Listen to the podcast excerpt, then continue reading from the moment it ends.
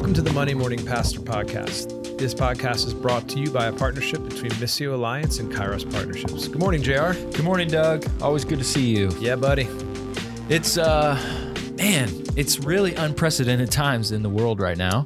That it is. Um, I know everybody's talking about coronavirus, and we're not going to give our scientific opinions. We're not going to incite any sort of fear in people.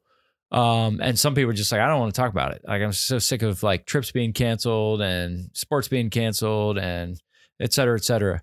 But one of the things we want to do is make sure that we're asking questions like, how are we responding to this? I mean, many of us are pastors and leaders, and so people are looking to us. Uh, people, uh, other pastors are even asking questions, and so we want to just take a couple minutes to just be thinking through, like, how do we respond to this pastorally? How do we respond to this practically? And how do we respond to this prayerfully? Um, I know several weeks ago, churches were already thinking through how they serve communion. Um, do we serve communion at all? Uh, do we do pass the peace on Sunday mornings?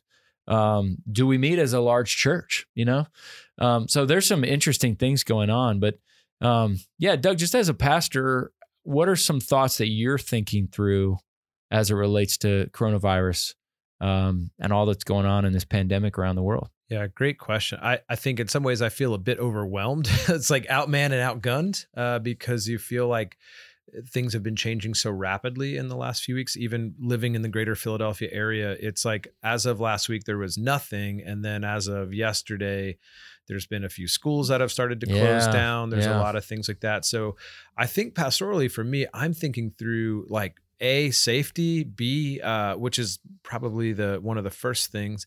And then especially just in terms of fear like noticing fear and anxiety raising within Yeah. the congregation. And Yeah. um, even as you know our structure is a little bit unique where we have gatherings twice a month and we also have house churches. And so starting to think through what does it look like to be to be people that are that are caring for those uh, who you know within our community who might be really feeling anxious about this. Yeah. um, and then just the super practical steps of like wow we have a gathering not this week but the following week and it's probably not going to be all gone by then. So what do we do to make sure that we're we're we're we're honoring what is happening in this again you use the phrase unprecedented. Uh, there's not anything that i've ever experienced like this before. No, no. I mean, you know, when Outbreak, the movie came out 25 years ago, right? I mean, that was like, haha, you know, like total fiction. And here we are, you know?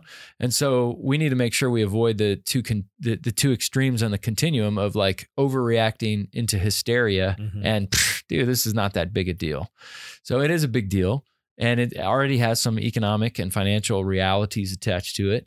And um, so I, I think it's important that pastors and churches prepare for this. Um, we prepare with uh, calm and with peace, but we also prepare with wisdom.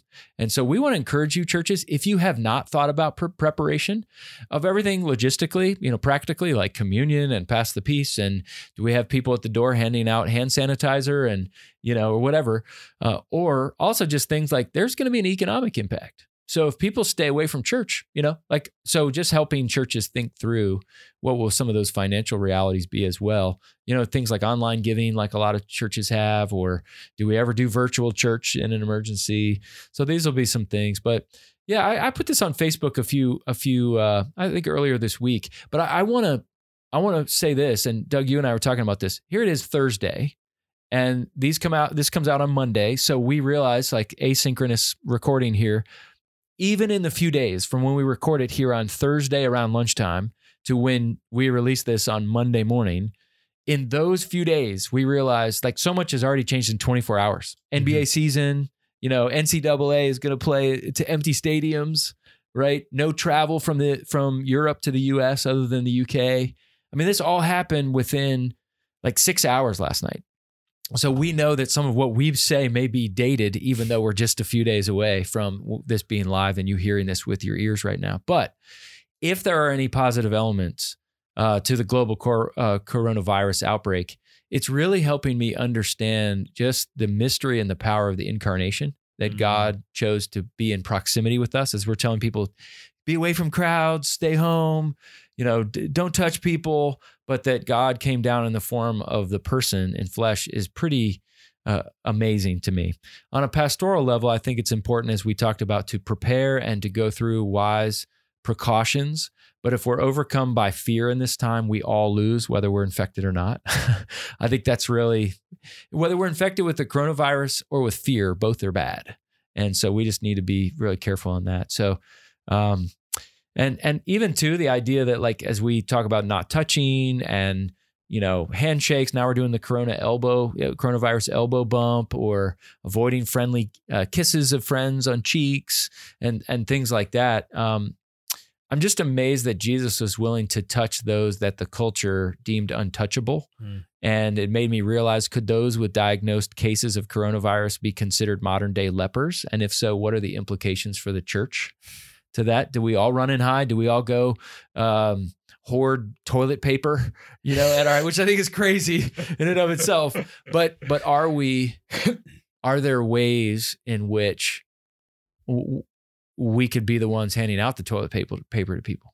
That we could be the ones actually giving hugs when no one else is. I mean, what what is the response of the church to run in the direction of pain and fear rather than away from it like everybody else? So that's been kind of running through my my mind uh, a little bit and um, I mean, lastly, I, I'm talking a lot here, but I, I, the last thing that I was thinking of recently, this, you know, this massive uncontainable spread of the this virus is awful and unprecedented.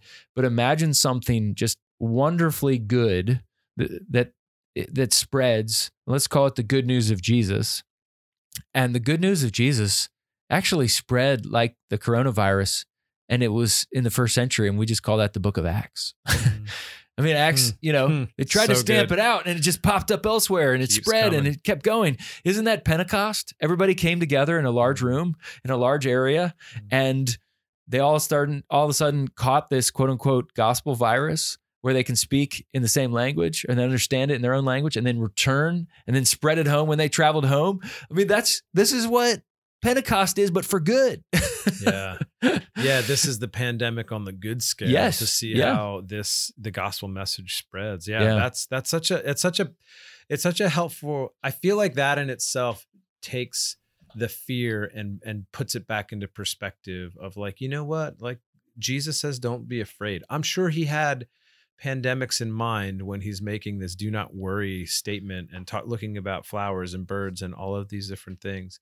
Um, you know the other thing that just comes to mind is how we live in such a lonely isolated culture. Yeah. like what you know maybe one of the most helpful things people can do in this season is like schedule time to be face to face with people if and if not face to face next to each other set up screen time. Like find spaces and people that you can talk to so you're not just isolated Yeah. I mean, even thinking like, what does this do to someone who's depressed and like really Right. looks forward to having, you know, Yeah. being somewhere on a Sunday or being in a in a place with people and to just feel like when you're quarantining people into their own home, maybe the best thing the church can do in this is like offer phone call. I mean, maybe we have to get back to the old school pastor phone calls, you know, like Yeah. making some calls to some people and checking in. Yeah, no, that's really good. I've been thinking also about people that struggle with um, social anxiety already, and with those who are germaphobes, Yes. um, of those who are OCD. Like, how is the church really connecting with those who are already under normal circumstances feeling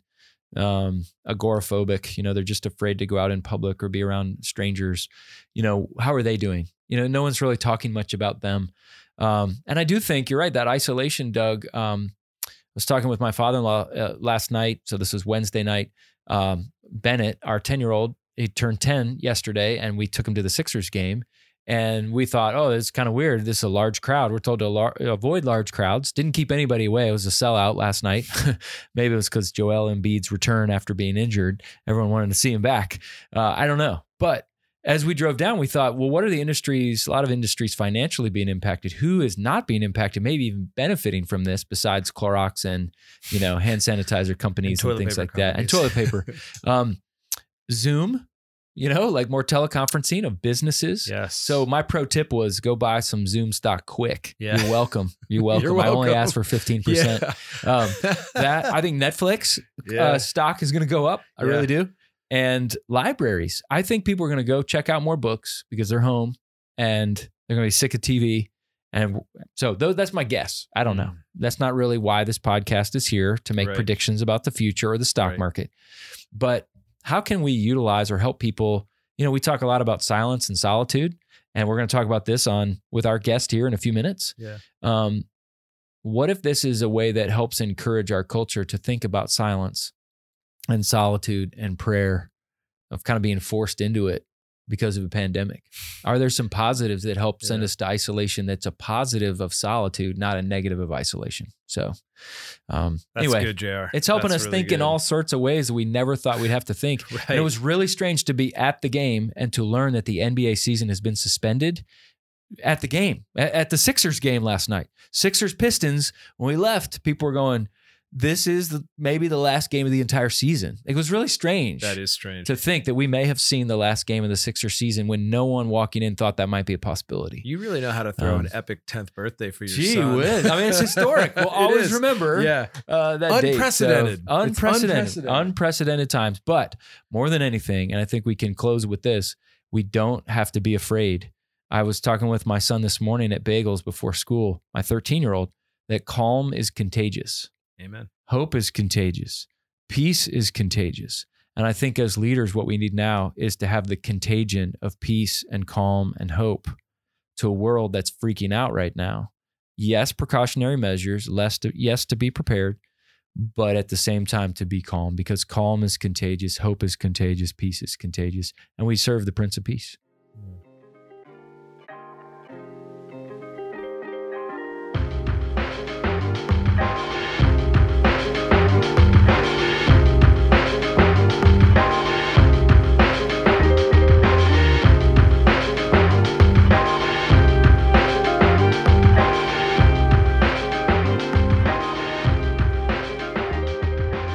Guest today is Alan Fadling, president and founder of Unhurried Living Inc. in Mission Viejo, California, which inspires people to rest deeper, live fuller, and lead better. He serves as a frequent speaker and consultant with local churches, national organizations, and leaders internationally. He's a trained spiritual director and the author of several incredibly helpful and award winning books An Unhurried Life, An Unhurried Leader, and his most recent book, which he wrote with his wife, What Does Your Soul Love? We actually referenced Alan's work in the first ever episode of Monday Morning Pastor, and it's good to finally have him here on the podcast today. Enjoy this conversation with our friend, Alan Fadling.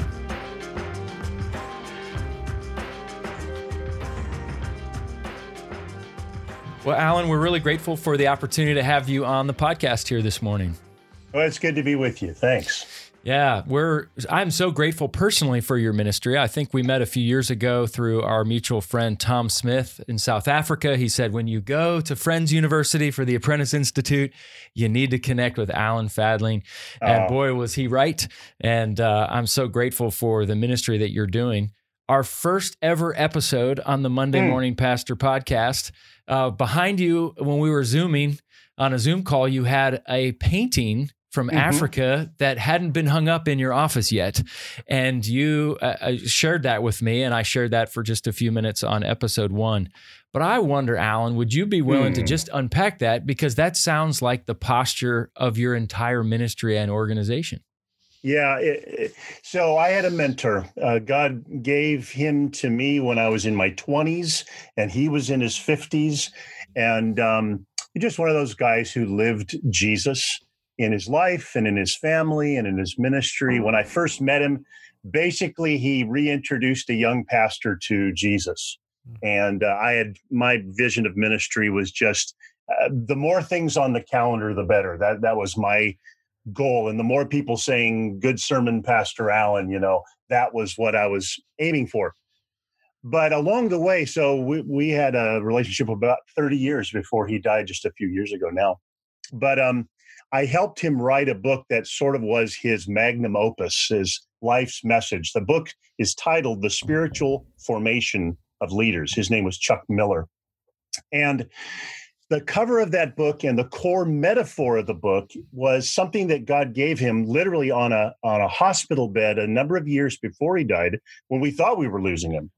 And the metaphor was pitcher, like a pouring water, pitcher, cup, saucer, plate. And what you want to visualize is the plates on the table, the saucer sitting on the plate, the cup is sitting on the saucer, and the pitcher is pouring into the cup. And what he was trying to do with that sort of really simple tableware metaphor was illustrate how it is that God's filling us, meeting us, making our lives abundant, how that touches our relationships and our work. So the pitcher, he would have said, is God pouring into the cup of our lives. And so obviously therefore the cup is us. It's it's Psalm 23, my cup overflows. So one of the things he would always say is one of our main jobs in leadership or in pastoral ministry is keep our cups upright and where God is pouring. And he would often say the challenge is often we take our cup and then just start pouring out of our cup uh, on all the needs we see. We go to this problem, we go to this uh, need, this hurt, whatever. And so pour, pour, pour, pour. And pretty soon, instead my cup overflows, it's my cup is uh, it's empty. And that's a very common experience for those of us in any kind of helping profession, but I especially experienced it in, in pastoral ministry. So the thing is, then, when God is pouring into the cup of our lives, that overflow, the first place it touches is the saucer, which represents all of the relationships in my life. And so, in that metaphor, instead of me kind of taking my own cup and pouring on the saucer, trying to help people, help people, help people, help people, like directly out of my own resources, instead, I'm learning to live my life where God's pouring and filling and overflowing my life. And that is what's touching people and blessing people and helping people. The benefit of that, of course, is that my life doesn't go empty as I'm serving others. I'm ministry is proving to be the overflow of my life, not the last three drops that I have left. And then as the saucer, the, the place of my relationships, the place of community in which I'm planted, as that becomes a place of fullness, then it overflows into the actual work, the tasks, the planning, uh, all the all the things of ministry. And so, again, one of the ways he would take this metaphor and sort of switch it up is that for too many, ministry becomes cup plate. So it's my life and all the things. And I'm just pouring, mm. you know, pouring my energy and pouring my creativity and pouring my insight, pouring my all, all my learnings onto the plate, the program. Whereas he would say, no, no, no, it's not program first, it's people first. And mm. and the way I touch the people is by the abundance of God meeting me, meeting my needs. One of the ways I began to kind of twist or turn that, twist is a negative word. But one of the ways I used to turn that is that a lot of times what happens in ministry, and I think in any kind of leadership, is we bring our thirst to our ministry rather than bringing our thirst to God. Mm. And when we do that, we're we're actually in a weird way trying to suck something from the people that we're serving or the the work that we're doing. We're trying to fill our own need instead of finding god meeting us in our need. And from that place of very real abundance we're serving others. So that's pitcher cup saucer plate. Such a beautiful image. How did that end up being then a painting that someone in africa created for you? Well so it actually turns out that the artist was from the Dominican Republic. Oh, okay. I, I've, okay. I've done a lot of traveling, so Africa is actually yeah. one of the places I go. Okay. But it's uh, I could tell a really long version of the story, but let me tell a little medium sized version of the story, and that is to say, I began to do some work in the Dominican Republic. A door opened to kind of travel there fairly regularly to be with a group of leaders up in the mountains, not far from Haiti, in a town called Jarabacoa. And so in that town, we would have people from uh, pastors really from all over the country come. It's kind of a vacation spot, a little higher, a little cooler, a um, little bit of coffee com- country up at that altitude. And we would do some um, spiritual retreats for pastors. And there was one brand new baby Christian who was a nationally respected artist.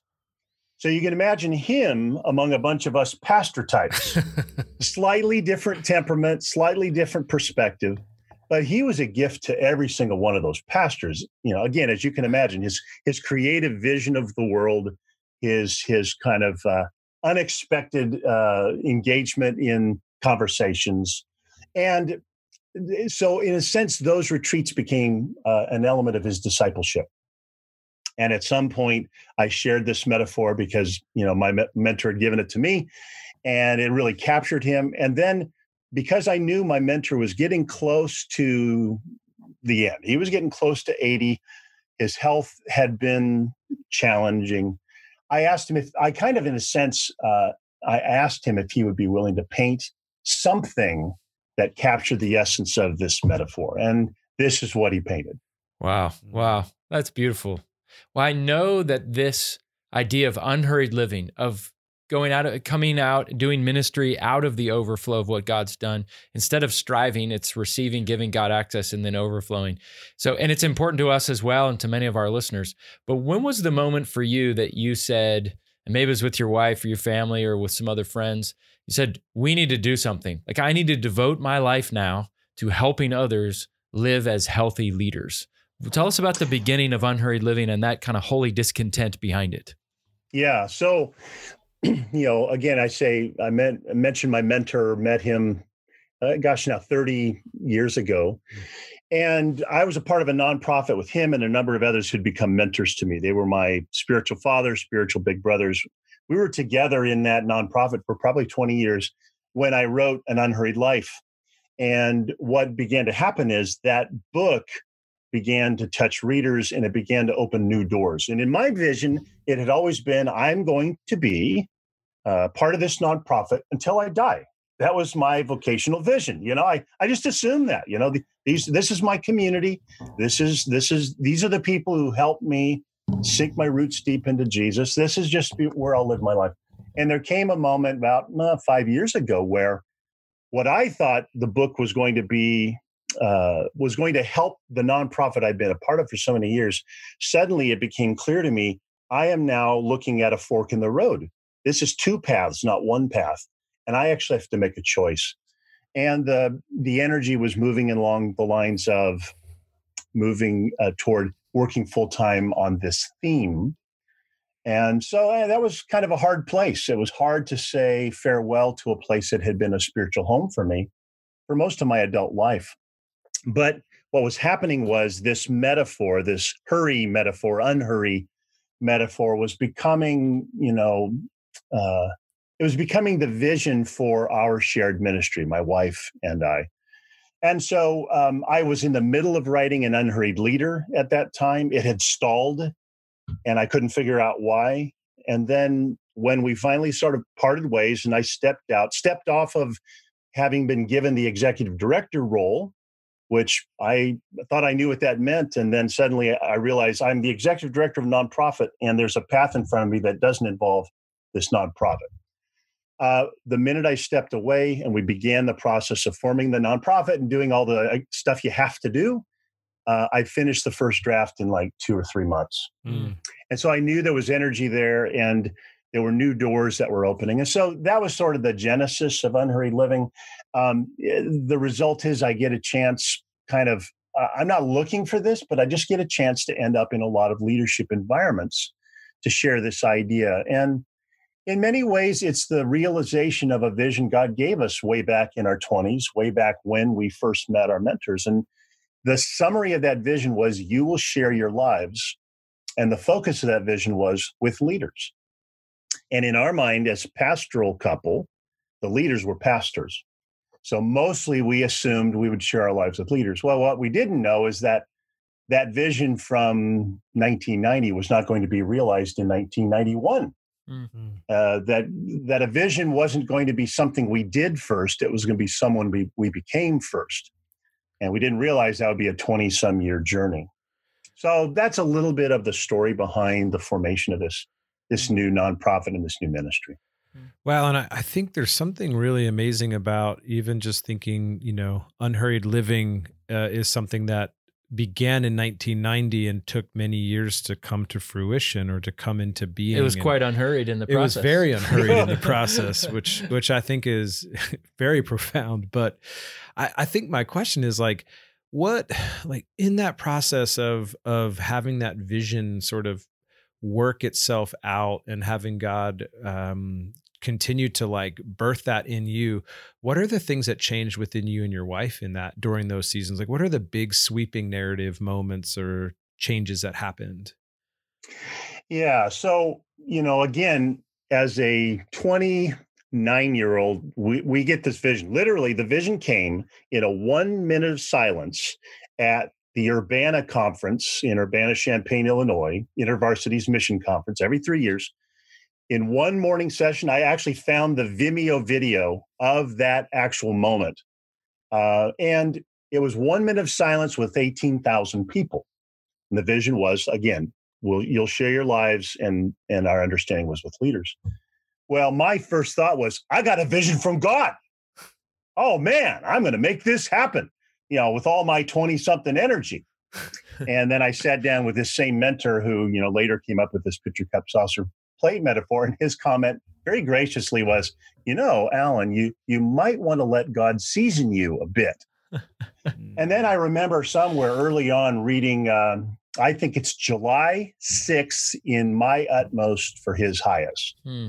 I can't quote the title off the top of my head, but the image of that um, entry is uh, God gives you a vision on the mountaintop. And essentially, you assume that it is now an assignment uh, from God of something you're supposed to do. But then uh, Chambers uses the metaphor that God takes you from the mountaintop where you receive the vision down into the valley. And he uses kind of harsh language as he says, to batter you mm. into the shape of the vision my editor didn't like it when I wanted to use that word in, in an unhurried leader. I'm not remembering if that word lasted. This was a spirituality from, you know, a number of decades ago where we would use sort of strong language like that. Uh, batter you, that God would batter you. Um, but what I would say is um, if we had found a way to realize the vision in our late 20s, young 30s, there would have been way too much us in it. Uh, we would have tried to find our identity in the realization of that vision. And we wouldn't have survived that. I really believe we would not have survived that. Um, so, in a sense, and this is an image you see in a lot of that kind of Oswald Chambers, Andrew Murray, deeper life spirituality kind of stream, that often they love to use the image of something that has to die and then be raised.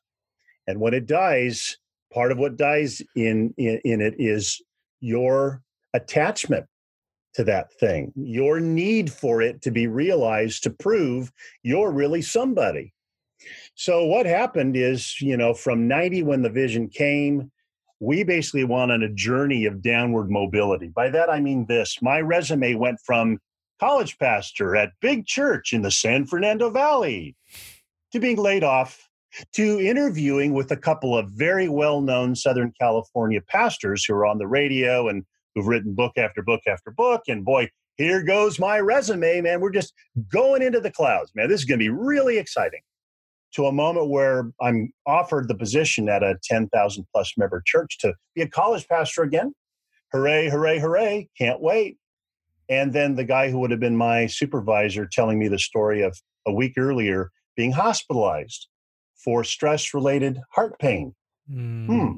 And my wife and I look at each other and go, I don't think this is a place we can be who we are. Mm. So instead, we say yes to a little church of 400 that used to be the big, big, big church with the popular pastor on the radio. And now is just mostly a broken little church trying to do its best and trying to heal. And from there, we went uh, to Orange County, an hour south, planted a church that didn't survive into a sabbatical. This mm-hmm. is 10 mm. years after the, uh, the vision. And uh, then we just kind of labored in invisibility for most of the next 10 years. And uh, what I would say is the vision died uh, in the sense that, hmm, I don't know what it's supposed to be, but I don't think it's going to be the thing we thought it was going to be. Mm. And in that dying, then when An Unhurried Life came out uh, and was as well received as it was, that I began to realize looking back, that was kind of a moment of resurrection. Mm. And it took a few years before uh, that began to be a, a metaphor for uh, our lives as well as our work. Mm. And so a lot of uh, unhurried living has not been us with this strategic implementation of a 20 some year old vision. It's really been more of a receiving what God's raising up. You know, humble yourself in the sight of God and he will lift you up kind of became our strategic plan.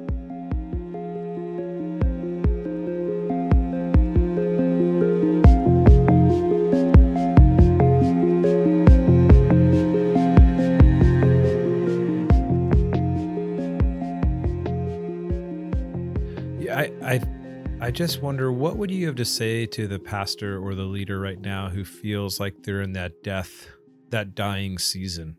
Like what what kept you uh, what kept you moving forward in that season or in the season of of uh, kind of nothingness where the the downward mobility um, what keeps you in that so i think the gift i was given that i am not first a pastor Mm. I am not first a worker for God.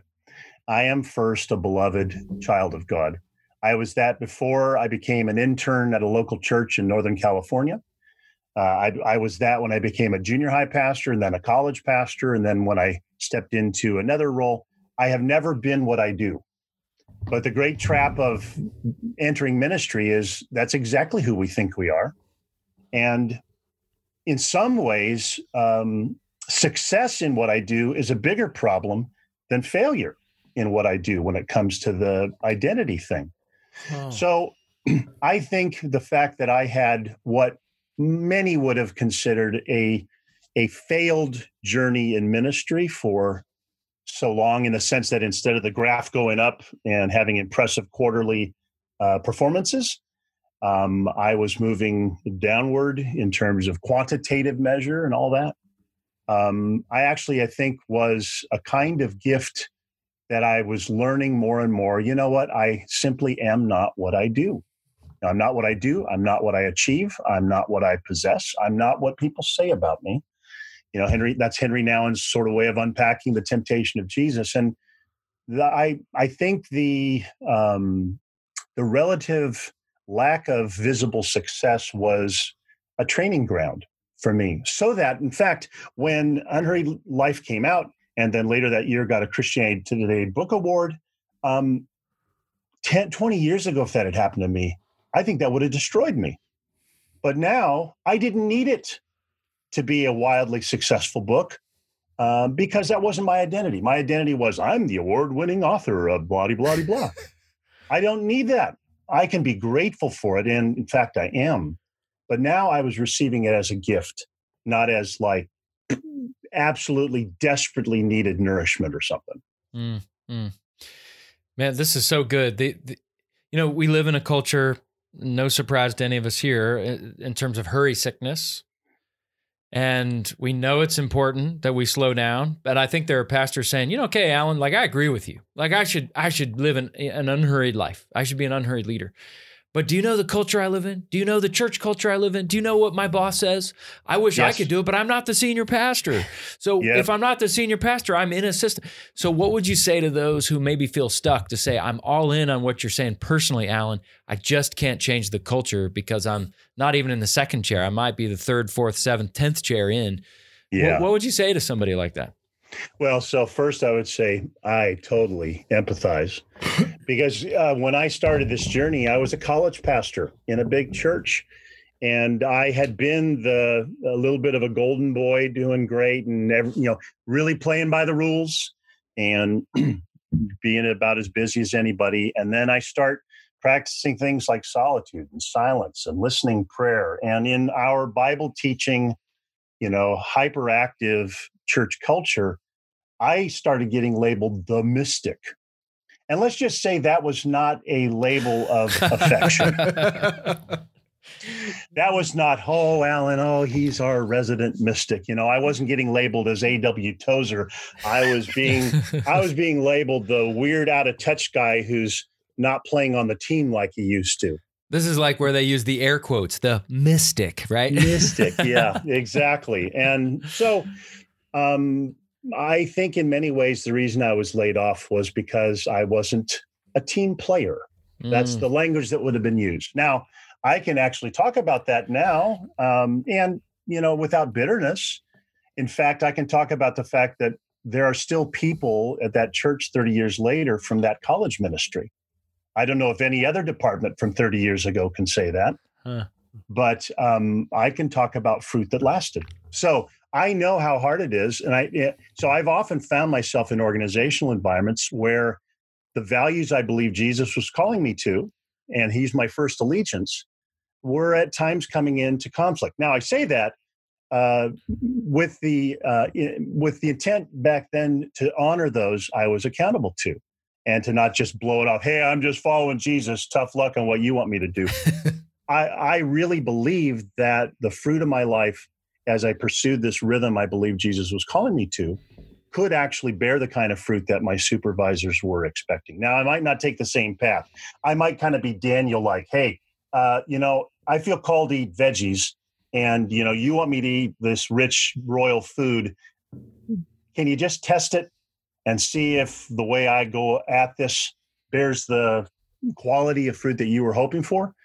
And excuse me by and large i think that's often that was often true. So you may find yourself in a place where pursuing something that's healthier for your soul may look a little bit out of alignment. You're not walking lockstep and that's a hard place to be. But uh, but i think you know again my first allegiance was never to you know an organization that i was serving. My first allegiance was to be a, a follower of jesus a, a, beloved son of god. So um, and the other thing is uh, at least for me you know going into a role uh, i would try to be honest about the rhythm of life i felt called to follow. And I would talk about some of the patterns of life that I felt were important. And, you know, if that didn't work for the organization, then they're free not to bring me in. I don't think that ever actually happened. Uh, the other thing I would say is um, it's it's very hard when if if you believe you are what you do, then what your supervisors say about you is going to have a, a profound impact on your soul.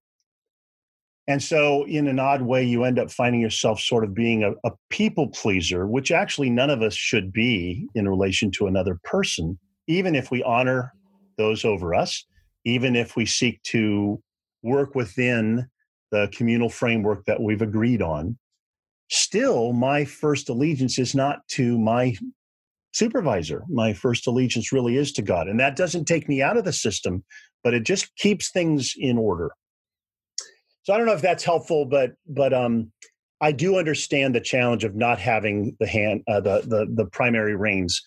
I think you know there are times when we're called to live a certain way within a certain cultural environment that may be a little different than an environment. Doesn't mm-hmm. make me super spiritual, super super holy, better than anybody else. It mm-hmm. actually, if I do it right, makes me more humble uh, in that uh, setting. So I think there's always the opportunity to follow Jesus. Not just what he teaches, not just what he does in the work of ministry, but his way. And that's a lot of where unhurried living is seeking to speak. What is the way of Jesus?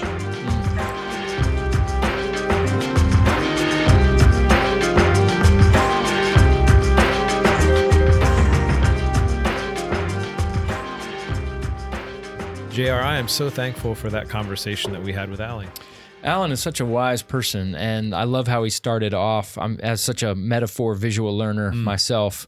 Um, even referring back to season one, season episode one, one, episode one, uh, pitcher, cup, saucer, plate, and how we're so tempted to think like cup plate, but we're called for pitcher, cup, saucer, plate. And um, yeah, I, I just love that image. And I love he has a painting of that. How cool is that? So cool. And I really appreciated how just the way that he really sparsed that out for us was really, really, really helpful.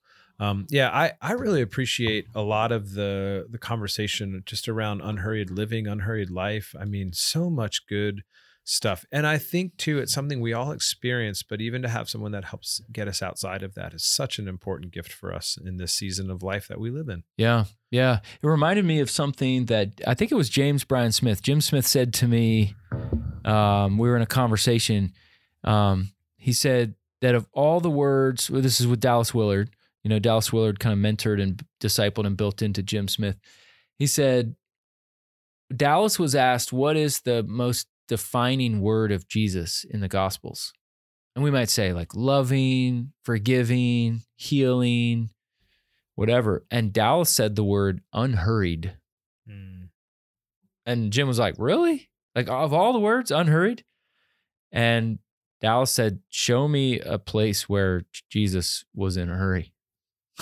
Mm. right? Even people accusing him, like Mary and Martha, like, where were you? If you had been here, our our our brother would not have died. Or, you know, oh, don't bother him. My son has already died, right? And yet, like Jesus just was not in a hurry. Mhm. And so if I'm a follower of Jesus, how do I live like Jesus did by not being in a hurry when the culture around me says you must hurry? Even being accusing Jesus of not hurrying enough to be there. So that's that's always stuck with me. Um so yeah. yeah. and and even how that is a pro- that's a that's a process and i loved how he talked about the vision and then the vision coming to fruition being such a long Yes. Season. Yes. um just hugely helpful to be reminded of like we are in this for the long haul this is not like oh i've reached that i've now become an unhurried person it's like you know i i thought about it yesterday and i am today wow it's amazing but it is a process of and i like the way that he really was able to speak to solitude and silence um and he said uh he, he said solitude helps the the part in me die that has to impress and be important Yeah. So we don't just preach resurrection, we actually have to experience we have it. to experience it Yeah. yes Yeah. yeah. and one last thing that i thought was super helpful um, from from this one is he he made this beautiful statement this almost almost stinging statement um, about how we bring our thirst to ministry and not to god yeah. that Back I- to the cup and the plate idea. So yeah, good. yeah. and, Yeah. and so true i wonder how i wonder if my first few years of ministry how i think i was trying to find so much of my of of trying to quench my thirst in life and all of these things through ministry and not through god yeah. Yeah. and yeah just even recognizing how that's such an important place to continue to check in on Yeah. Well, this is part one of what we're going to have is a two part. So stick around for next week because if you enjoyed this, it gets even better in part two. And uh, we're really grateful for that.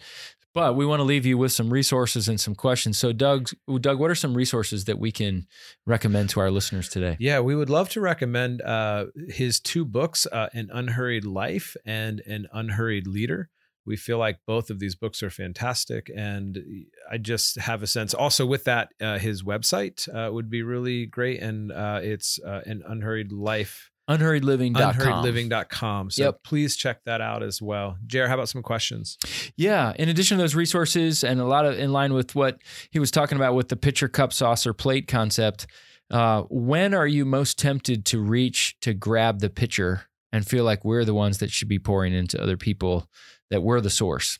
Where are you tempted? And this is a kind of a, a question that requires courage because it maybe requires some confession. But where are we tempted to be the one uh, that, that- to grab for the pitcher? And the second one is we're talking about being hurried and unhurried. What areas of your life could currently be described as hurried? And then what implications exist to move from hurried to unhurried? What areas of your life could be described as hurried? And then what implications would that have for your life to move from being hurried to being unhurried? So, Doug, why don't you uh, send us out here uh, as we leave? So, pastors and leaders, may you go today knowing that you don't have to hurry, that God is not in a hurry, and that He calls you to come and join with Him in the unhurried life. And as you go, may you be reminded constantly of the, the truth that you are a beloved child of God and that we can rest in that amazing, amazing love.